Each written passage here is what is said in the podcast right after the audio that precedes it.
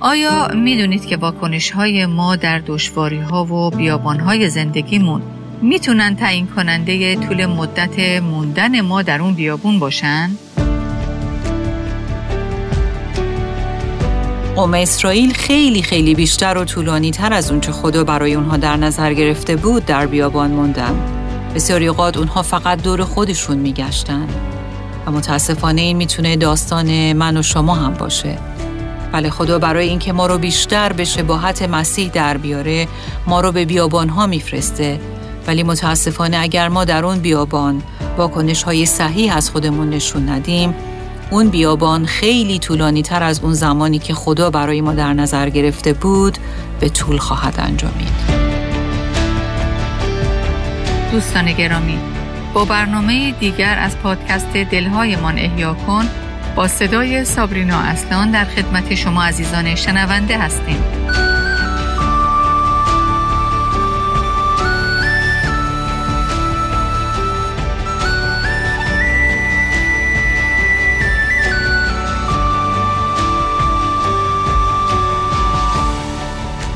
بسیاری اوقات ما در زندگی مسیحی شاهد حضور واضح و قابل لمس خدا هستیم.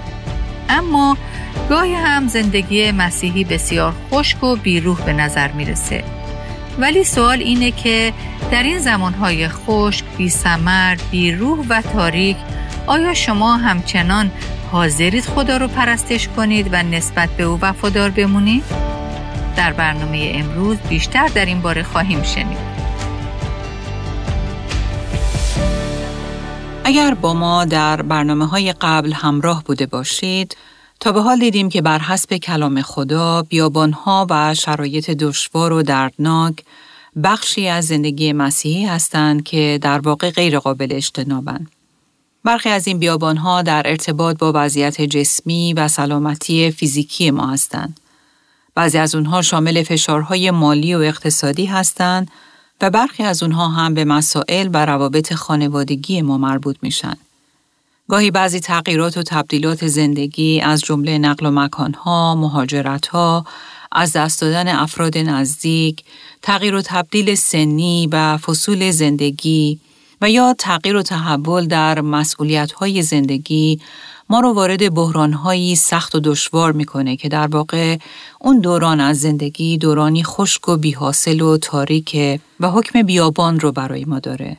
دورانی طاقت فرسا که ما رو فوقالعاده خسته و درمونده می‌کنه و از احساس ضعف و درماندگی ما خودمون رو در حال تحلیل رفتن می‌بینیم.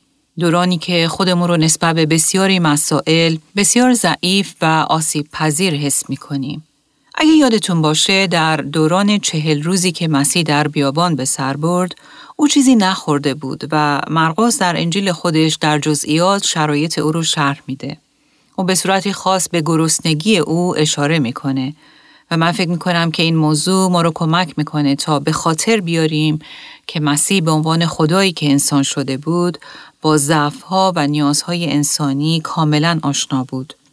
او با دردهای انسان کاملا همدرد بود و به قول اشعیا نبی او خدایی بود درد آشنا. و بنابراین وقتی که ما در بیابانهای خشک و بیابی میافتیم که خودمون رو نیازمند، گرسنه و تشنه می‌بینیم، مسیح ما رو خیلی خوب درک می‌کنه و با دردها و ضعفهای ما کاملا آشنا و همدرده. شاید شما همین الان این چنین تجربه ای رو دارید. شاید چند ماه پیش وقتی کلام خدا رو میخوندید این کلام برای شما پر از پیغام بود، زنده و مقتدر بود و در وجود شما رسوخ می‌کرد و به صورتی خیلی عالی و دلپسند شما صدای خدا رو در این کلام میشنیدید. کلامی که پیغامی زنده به شما می‌داد که روح و جان شما رو منقلب می‌کرد. ولی حالا نه اینطور نیست. حالا انگار وارد فصلی از زندگی شدید که مثل زمستون همه چیز سرد و بیرنگه و یک نواخت و خسته کننده و مبهمه. دورانی که انگار خدا قایبه و هیچ اثری از او دیده نمیشه. ولی عزیزان حقیقت مهمی که ما در صفحات کلام خدا دائما به اون برمیخوریم موضوع اعتماد کردن و توکل بر خداست. بله حضور خدا و شیرینی اون گاهی اوقات به صورتی خاص و خیلی خوشایند در زندگی ما قابل لمسه. اما عزیزان این خیلی مهمه که ما در حین بالغ شدن در ایمان اعتماد کردن و توکل کردن بر او رو هم بیاموزیم. او می‌خواد ما ایماندارانی باشیم که با او راه بریم و او رو صمیمانه دوست داشته باشیم. نه به خاطر اینکه حضور او را حس می‌کنیم بلکه به خاطر اینکه بر او اعتماد و توکل داریم. خدا خیلی خوب می‌دونه که ما به هر دوی این فصول در زندگیمون نیاز داریم. اوقات و شرایطی که حضور و شیرینی او رو به طور خاص و دلپذیر حس می کنیم و همینطور اوضاع و شرایط بیابانگونه ای که مثل فصل زمستون گرمی حضور او در زندگی ما محوه و همه چیز سرد و بیروح به نظر می‌رسه. ولی امروز ما می‌خوایم به سوالی مهم پاسخ بدیم و اون اینه که ما در بیابانهای زندگی چه واکنش و عکس عملی باید از خودمون نشون بدیم. مواظب باشیم سوال این نیست که آیا ما وارد بیابانها خواهیم شد یا نه چون ما در برهه‌ای یا برهه‌هایی از زندگی قطعاً بیابانها رو تجربه خواهیم کرد. سوال مهم اینه که در این بیابانهای زندگی ما چه واکنشی باید نشون بدیم. ما قبلا در برنامه های قبل دیدیم که خدا از فرستادن ما به بیابانها قصد و هدفی خاص داره. ولی امروز من می‌خوام به بیابانها و شرایط دشواری اشاره کنم که نتیجه انتخابهای غلط و اشتباه خود ما نیستند. بلکه بیابانهایی که خدا ما رو به اون سمت هدایت می‌کنه تا در خلال اونها ما رو بیشتر شبیه مسیح کنه.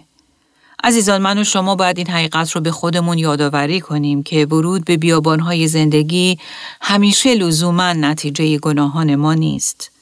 بله او بسیاری اوقات در بیابانها مثل پدری مسئول ما رو تنبیه، اصلاح و تربیت می‌کنه چون ما رو دوست داره ولی اوقاتی هم هست که با اینکه ما با خدا راه میریم و صمیمانه او رو خدمت می‌کنیم یکویی خداوند ما رو به بیابانی هدایت می‌کنه که اصلا انتظار اون رو نداشتیم. در هر صورت خدا طبق طرح و نقشه قبلی خودش ما رو به بیابانها میفرسته. و سوال اینه که در این شرایط سخت و تاریک ما چه واکنشی باید نشون بدیم؟ در واقع واکنش صحیح چیه؟ شاید برای اینکه به این جواب برسیم اول بهتر باشه که به واکنش های اشتباهی که ما ممکن از خودمون نشون بدیم بپردازیم. برای بررسی این واکنش های اشتباه ما می‌تونیم به عهد عتیق یعنی جایی که قوم اسرائیل در بیابان به سر می بردند مراجعه کنیم. متاسفانه اونها همیشه و همیشه از نقشه و هدف خدا از فرستادن اونها به بیابان درک اشتباهی داشتند. بله اونها همیشه برداشت غلطی از انگیزه و قصد خدا در هدایت کردن اونها به بیابان داشتند. باید اعتراف کنم که خود من هم در بسیاری از بیابانهای زندگیم در سردرگمی این چنین برداشت های غلطی از خدا و نقشه هاش داشتم.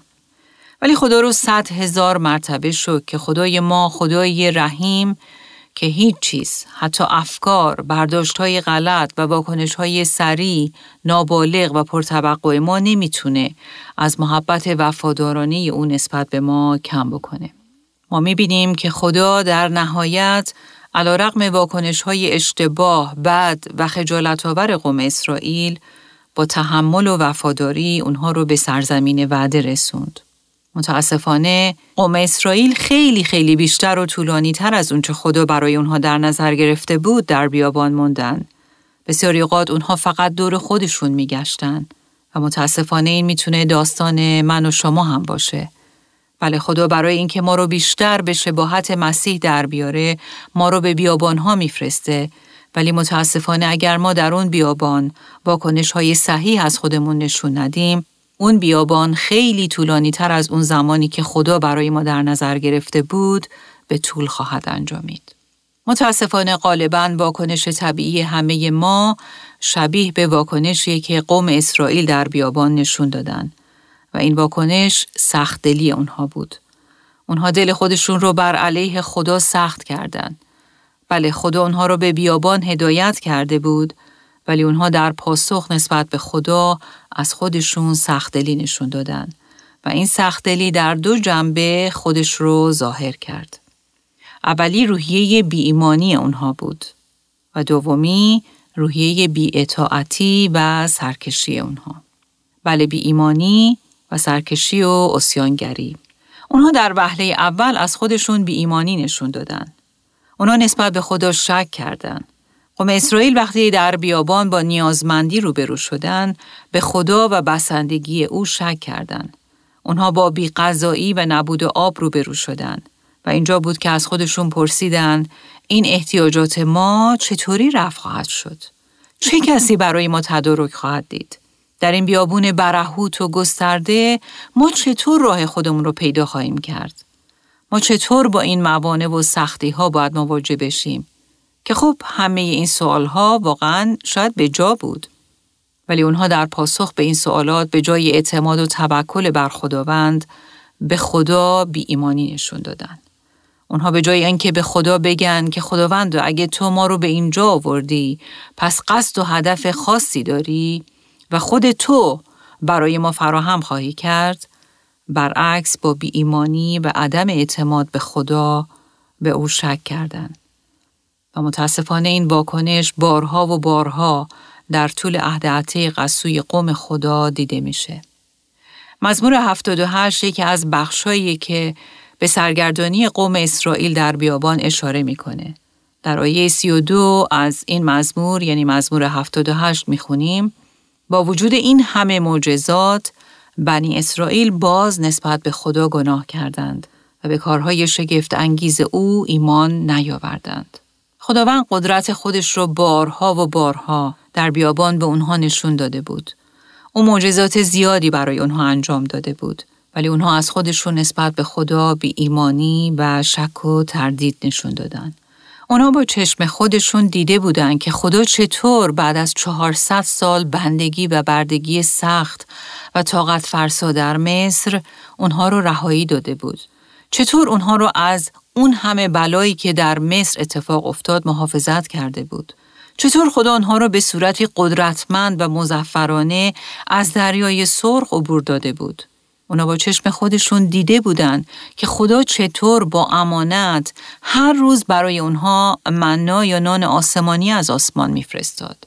اونا شاهد این بودن که چطور خدا به موسی گفت صخره رو بزن که از آن آب بیرون خواهد آمد تا قوم بنوشن و بلافاصله آب بیرون اومد. بله اونها با چشم خودشون دیده بودند که در رویارویی با دشمنانی قدرتمند چون امالیقیان چطور وقتی موسا بر روی کو دستهاش رو به طرف آسمان بلند کرده بود و یوشع در دره با امالیقیان می جنگید خدا به صورتی ماورال طبیعه نه تنها اونها رو از امالیقیان رهایی داد بلکه به اونها پیروزی و تفوقی عظیم عطا کرد. و این اونها اعمال عجیب و معجزات حیرت انگیز زیادی از خدا دیده بودند. ولی هر بار نسبت به خدا شک و تردید نشون می‌دادند. و چه بسا این خیلی اوقات داستان من و داستان شماست. ما بارها شاهد اعمال عجیب خدا در زندگیمون بودیم. اینکه چطور خدا به صورتی معجزه آسا ما رو از خطرات عبور داده و چطور برای ما فراهم کرده ما حتی شاهد وفاداری و محبت خدا در زندگی اطرافیانمون هم بودیم و حتی در کلام خدا هم ما بارها درباره اعمال عجیب و معجزه آسای او خوندیم. ولی وقتی که در شرایط دشوار قرار می‌گیریم که بایستی به او اعتماد کنیم دوباره حل می‌زنیم مشوش میشیم، میترسیم، به خدا شک می‌کنیم و با شتاب و زدگی در صدد اون هستیم که هرچه زودتر خودمون وارد میدان بشیم و کاری کنیم. بله، به خدا شک و تردید نشون میدیم. ما در مزمور 78 آیه 19 می‌خونیم که قوم اسرائیل در کمال بی ایمانی به ضد خدا حرف می‌زنن و میگن آیا خدا قادر است در بیابان سفره‌ای بگسترد؟ هان صخره را زد و آب فوران کرد و سیلاب ها جاری شد. اما آیا نان نیز تواند داد یا گوشت برای قوم خود مهیا تواند کرد؟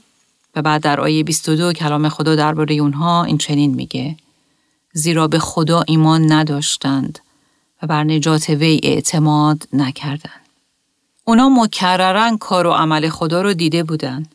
اونا دیده بودند که او چقدر قادره ولی دوباره وقتی به مرحله بعدی می رسیدن دوباره از خودشون بی ایمانی نشون می دادن و دوباره به قدرت نجات دهنده او بی اعتمادی. در خروج 17 هفت ما می‌خونیم اونها خداوند را آزمودند و گفتند آیا خداوند در میان ما هست یا نه؟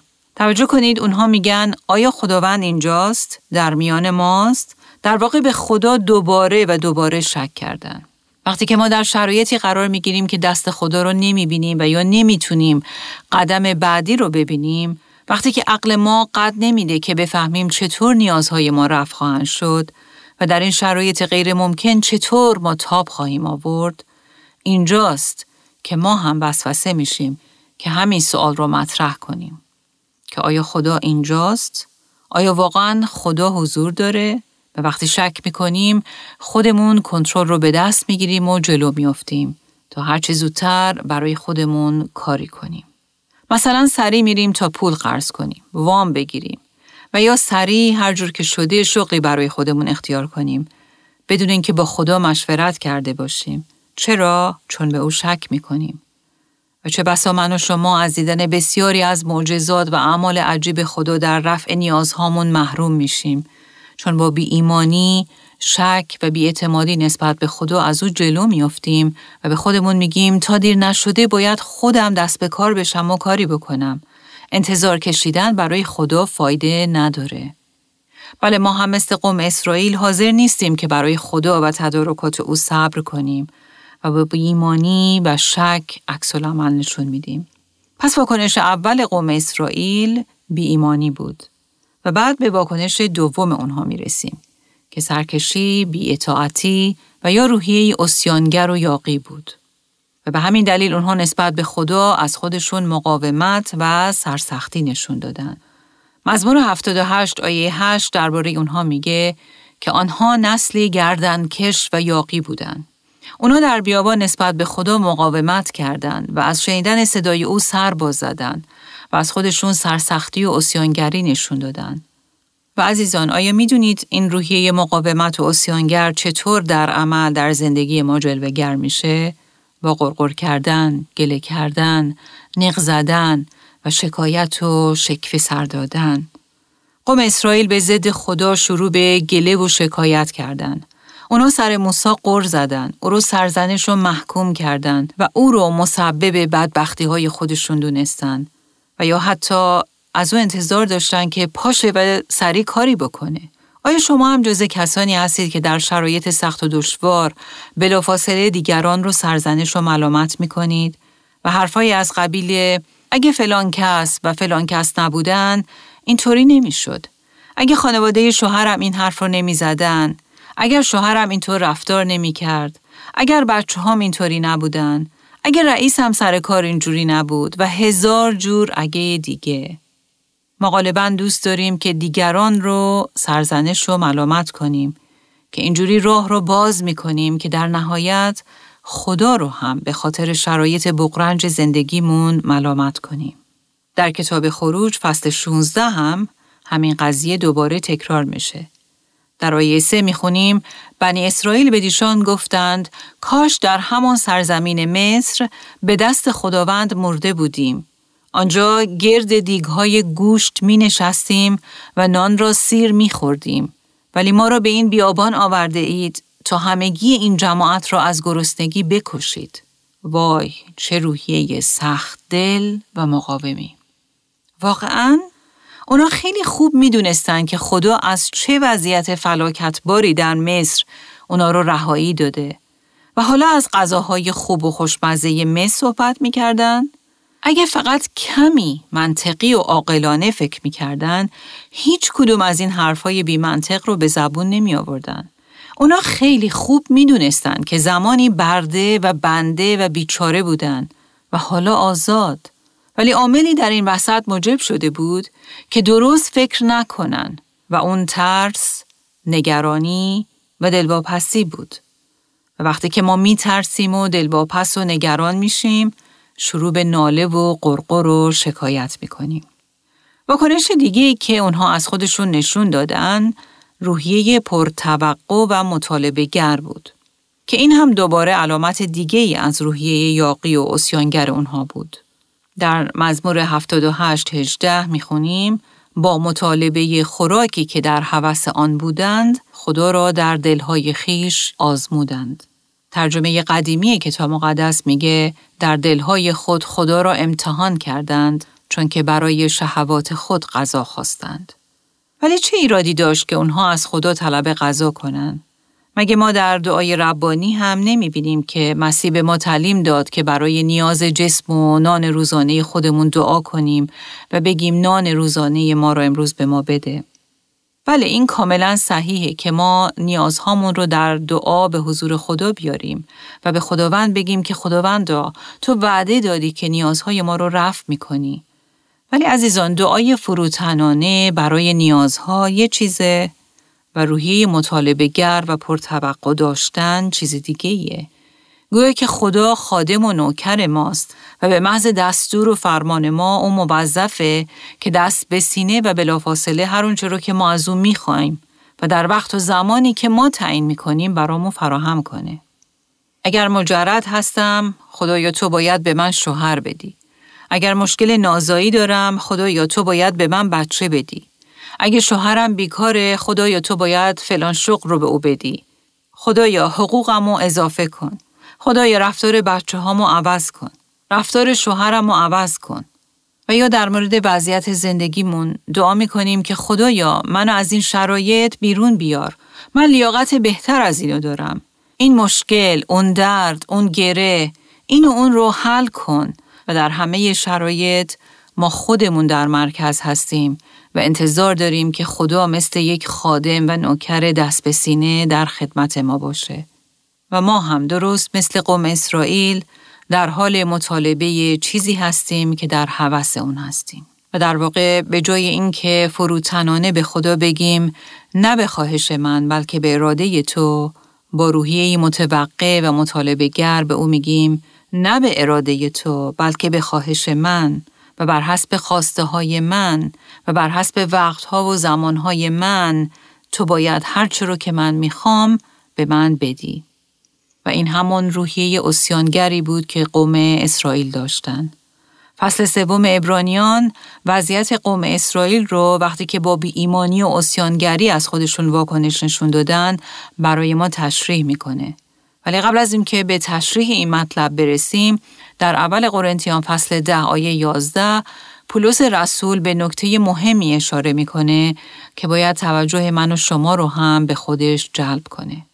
پولس در این قسمت میگه تمام اتفاقات و بلایایی که بر سر قوم ما آمد برای این نوشته شد که ما بخوانیم و آن اشتباهات را تکرار نکنیم تا درس عبرتی بگیریم. حالا ببینیم که چه درس عبرتی باید از فرزندان اسرائیل بگیریم. در ابرانیان فصل 3 از آیه 7 می‌خونیم پس همان گونه که روح القدس میفرماید امروز اگر صدای خدا را بشنوید مانند زمانی که در بیابان سرکشی می کردید تمرد نکنید. در آن زمان نیاکان شما در بیابان مرا آزمودند. آری نیاکان شما با وجود آنکه آنچه در چهل سال کرده بودم دیدند باز مرا امتحان کردند و آزمودند. به این سبب به آن قوم خشمگین شدم و گفتم افکار آنها منحرف است و هرگز راه های مرا نیاموختند. خدا می‌خواست که در این بیابانها اونها راه های او را بیاموزند ولی اونها فقط در پی شهوات و خواسته های خودشون بودند. آیات ده و یازده ادامه میده و در خشم خود سوگند یاد کردم که آنها به آرامی من نخواهند رسید. خدا واقعا آرامی برای اونها در نظر گرفته بود. ولی اونها میبایستی از طریق بیابان به آرامی که خدا به اونها وعده داده بود می‌رسیدن. اونا هم می‌خواستن به این آرامی یعنی به سرزمین وعده و فراوانی و آزادی برسن. ولی با راه های خودشون و زمانهای خودشون نه خدا.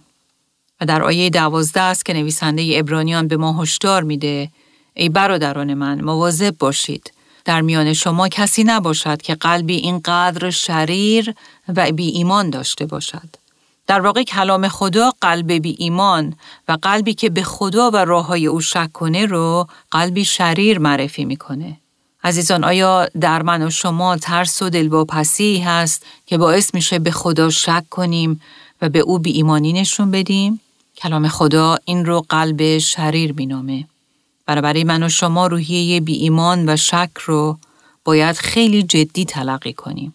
وقتی که ما به خدا اعتماد نمی کنیم و بر او و راه های او اتکا نمی کنیم و از خودمون شک و تردید و بی ایمانی نشون میدیم، قلبی شریر در خودمون پرورش میدیم. توجه کنید کلام خدا در ابرانیان 3 در آیات 12 و 13 اینطور ادامه میده.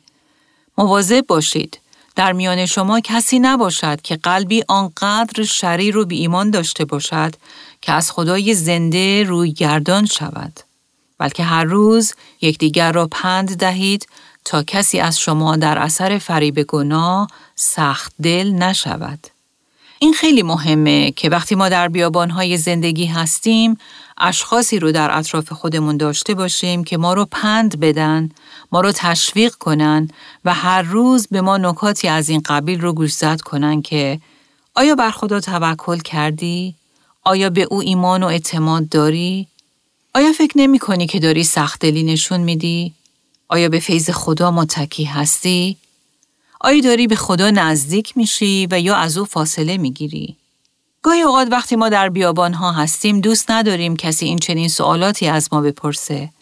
ولی عزیزان همه ما به این چنین افراد بالغ در ایمان و دلسوز و حکیم نیاز داریم. تا با ما صادق باشن، ما رو نصیحت کنن، ما رو تشویق کنن و ما رو با روحیه صادق، دلسوز و محبت به چالش بکشن. توجه کنید این آیه میگه همدیگر رو پند دهید و نصیحت کنید. ولی هر چند وقت یک بار همدیگر رو پند دهید. کلام خدا میگه هر روز، هر روز همدیگر رو پند و نصیحت کنید.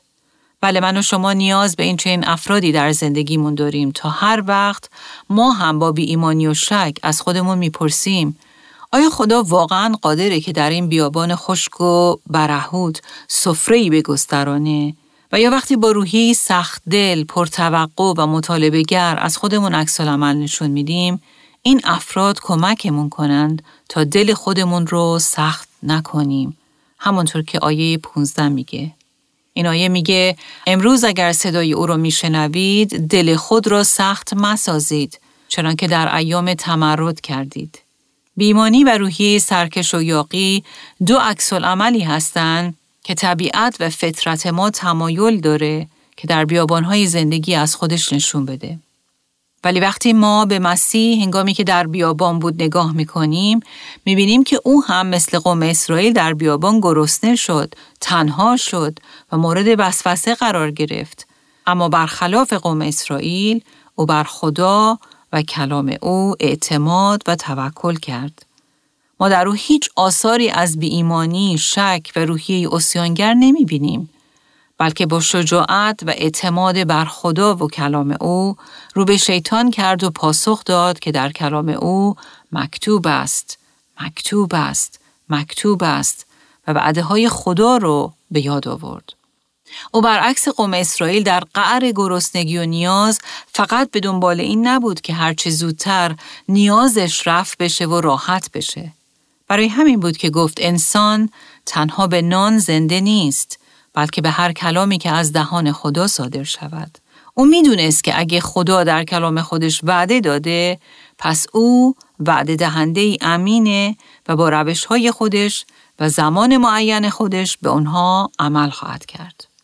مسیح می‌دونست که لازم نیست که قبل از اینکه خدا با وفاداری براش تدارک ببینه خودش به عنوان یک انسان وارد عمل بشه و فورا از سنگ نان بسازه. مسیح مثل قوم اسرائیل با شک و تردید نگفت آیا خدا قادر است در این بیابان سفره ای بگستراند؟ مسیح یقین داشت که بله خدا در وقت خودش و با روش های خودش همچون شبانی نیکو در حضور دشمنان و در وسط بیابان قادره که برای او سفره بگسترانه و نیازهاش رو رفع کنه. شکر برای این چنین خدای امین و وفاداری که در وسط بیابانهای زندگی به وعده های خودش عمل می‌کنه و ما رو وا نمی‌ذاره. پس عزیزان بیایید از هر نوع بی ایمانی، شک، سختدلی و گردن کشی توبه کنیم و با تمام وجود به این خدای وفادار و امین اعتماد و توکل کنیم.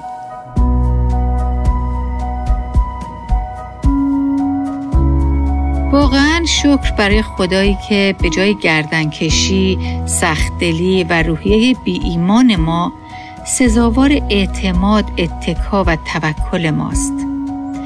از شما دعوت می کنیم که در آخرین بخش از سری برنامه های عبور از بیابان های زندگی دوباره با ما همراه بشید.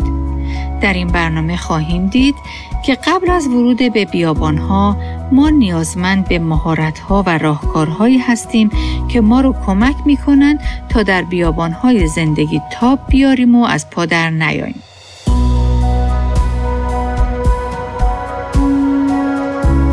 آنچه در این برنامه ها به سمع شما شنوندگان گرامی می رسد تعالیم نانسی دیماس بولگموت با صدای فارسی سابرینا اصلان است. ترجمه و تهیه این برنامه ها حاصل همکاری دو مؤسسه دلهایمان احیا کن و راستی می باشد. برای شنیدن یا بارگزاری سایر برنامه ها می توانید به تارنمای دلهایمان احیا کن مراجعه کنید.